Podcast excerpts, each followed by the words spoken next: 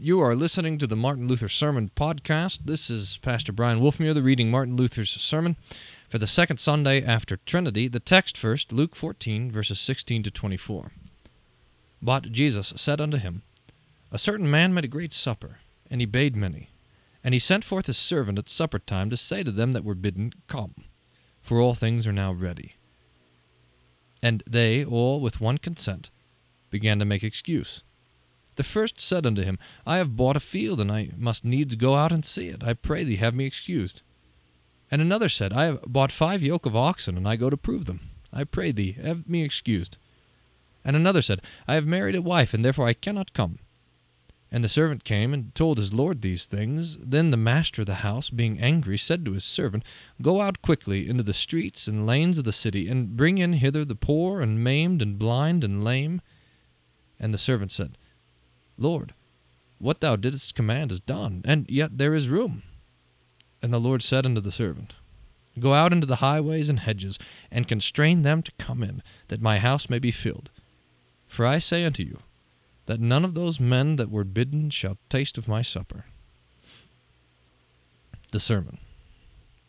Here in this gospel lesson, as everywhere in the Scriptures, we are to be careful that we grasp as well as we can the true, simple meaning as we have often heard, and establish our hearts and consciences in that meaning. For whoever will contend with Satan dare not waver and sway hither and thither, but must be convinced of his cause and be armed with clear, sure, written documents. For if the devil gets him on his fork through his unsettled notions, he will then toss him here and there as the wind does with a dry leaf. Therefore we must here in the gospel grasp its true meaning, in which we may be able to stand. It is not to be understood as referring to the Holy Sacrament or the bread of the altar, to which the Papists have pulled it as it were by the hair on Holy Corpus Christi Day, along with many other passages of Scripture which have not a single letter any reference or very little to that sacrament. But the meaning and substance of this text is that while the gospel is preached and published in all the world, few people accept it. And it is here called a supper or an evening meal because the gospel shall be the last word or doctrine that will usher in the end of the world. Therefore, this supper is nothing else than a rich, expensive meal which God has provided in Christ through the gospel, in which he spreads before us great possessions and rich treasures. This invitation, however, took place thus. As the text says, the Lord sent out his servant to invite the guests to this costly supper that is, the apostles, were all sent forth with one and the same word into all the world, to bid and call to this supper with one voice and with one gospel, or with one message. Thus, when St. Peter arrived at and preached in a place where St. Paul had preached before, it was the same teaching which the one preached as the other, as the hearers could say, Behold, he preaches just like we had heard before from the first one. They agree and are one and the same. In order to show this unity, the evangelist says, And he sent forth his servant, and says not his servants, as if he spake of many servants. But the message the servant should ex- execute, and with which he should gain recruits, was, Come, for all things are now ready.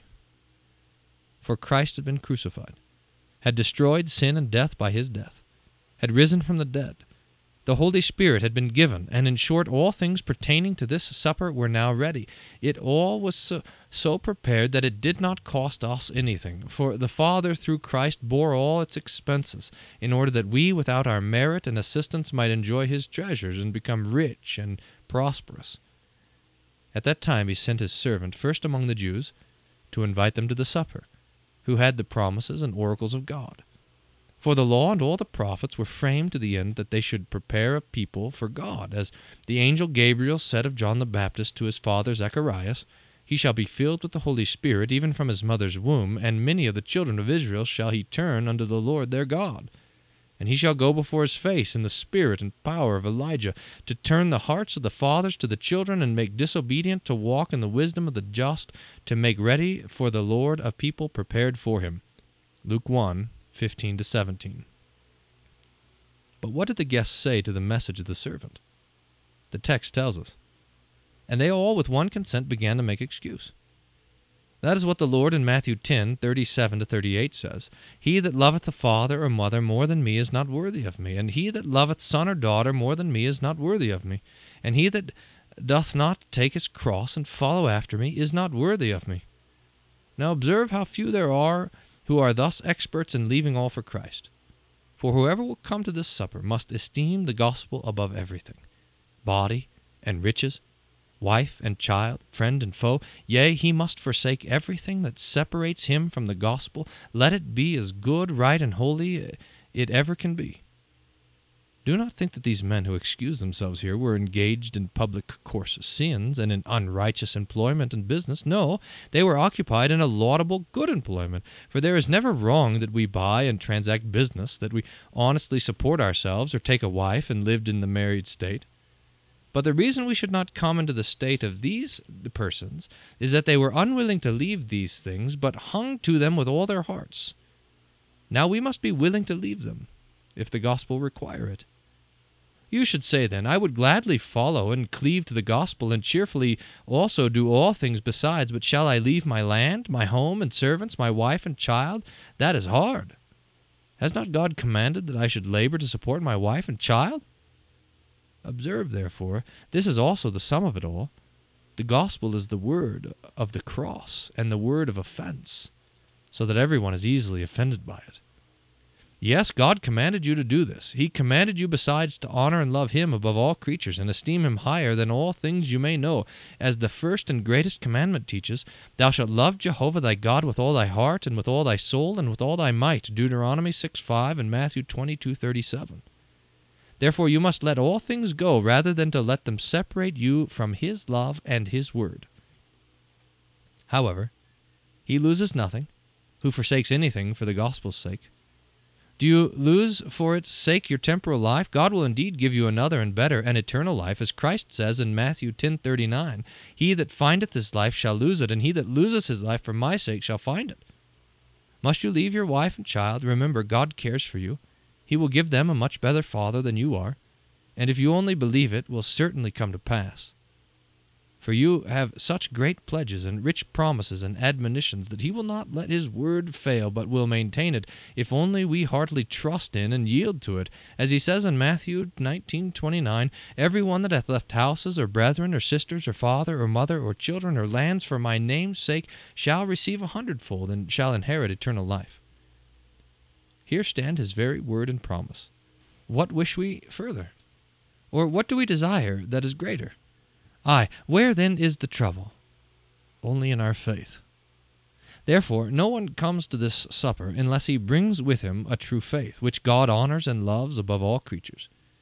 But what does the Lord do, who lets the guests be invited and thus excuse themselves? The text says, Then the master of the house, being angry, said to his servant, Go out quickly into the streets and lanes of the city, and bring in hither the poor, and the maimed, and the blind and the lame. To go out into the streets and lanes means nothing but that the Jews made themselves unworthy of the gospel, to turn from them, and for the disciples to turn to the heathen.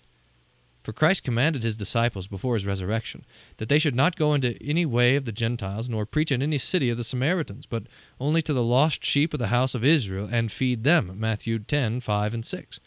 As they did. But since the Jews, after the resurrection of Jesus Christ, resisted his word and would not accept it, then the disciples spake unto them, as we have an example in Acts 13 46 and 47, It was necessary that the word of God should first be spoken to you. Seeing ye thrust it from you, and you judge yourselves worth, unworthy of eternal life, lo, we turn to the Gentiles. For so hath the Lord commanded us, saying, I have set thee for a light to the Gentiles, that thou shouldest be for salvation unto the uttermost parts of the earth. Isaiah 49 6. But what does it mean when he says to the servant, Go out into the highways and hedges, and constrain them to come in, that my house may be filled? This is to be understood as referring to those of a dispirited, timid conscience, who also belong among the guests of this supper.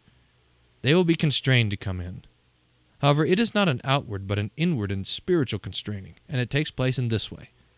When the law is preached and sin is unfolded or made manifest, that man comes to a knowledge of himself, so that compelling and constraining them to come in means to force anew the sins into the conscience, that thereby man may acknowledge that he is nothing, that all his works are sinful and damnable, and thus quickly receives a despairing conscience and a bashful and terrified heart, in which every refuge and help are taken from him, and everywhere he is unable to find any comfort in them, and finally despairs of all help in himself.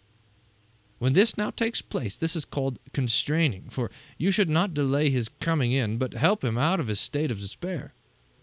But this takes place when you comfort him with the gospel, and tell him how he may be delivered from his sin, and say to him, Believe in Christ, that he has freed you from your sin, then your sins are forgiven you. That is what constrain them to come in. Compelle intrare means. And it does not mean outward compelling, as they explain it, so that they drive rogues and wicked persons, as it were with police force, to this supper. For that accomplishes nothing, and it is not the sense of the gospel. Therefore do the constraining energetically in the conscience only, and let it be an inner and spiritual constraining. And the Lord says further to the servant and to others, For I say unto you that none of those men that were bidden shall taste of my supper. These words are the conclusion and summary of this gospel lesson that those who are the most certain and wish to taste of this supper shall not taste of it. The reason you have heard. Therefore, in brief, the guests who are here invited and cannot come are those who imagine they could obtain the supper through their own works. They greatly exert themselves and are sure of their cause. They wish to taste of the supper, but the Lord concludes with powerful words and say that none of those men that were bidden shall taste of my supper. Why then, dear Lord? They have had they have done nothing bad, and neither have they been occupied with false teachings. Why? The reason is that they have denied the faith and did not publicly confess it before everyone, and did not esteem this rich and expensive supper above all creatures. For since it is costly and precious, it therefore also requires something from the people who esteem it so. And it puts them under some obligation, be it what it may. See, that is the sense of this gospel text, briefly considered. Whoever de- desires to develop it further may do so. Amen. This has been Luther's sermon for the second Sunday after Trinity. The gospel text, Luke 14, verses uh, 16 and following, as recorded in the Church Postil, pages 33 to 38 of volume 2.2.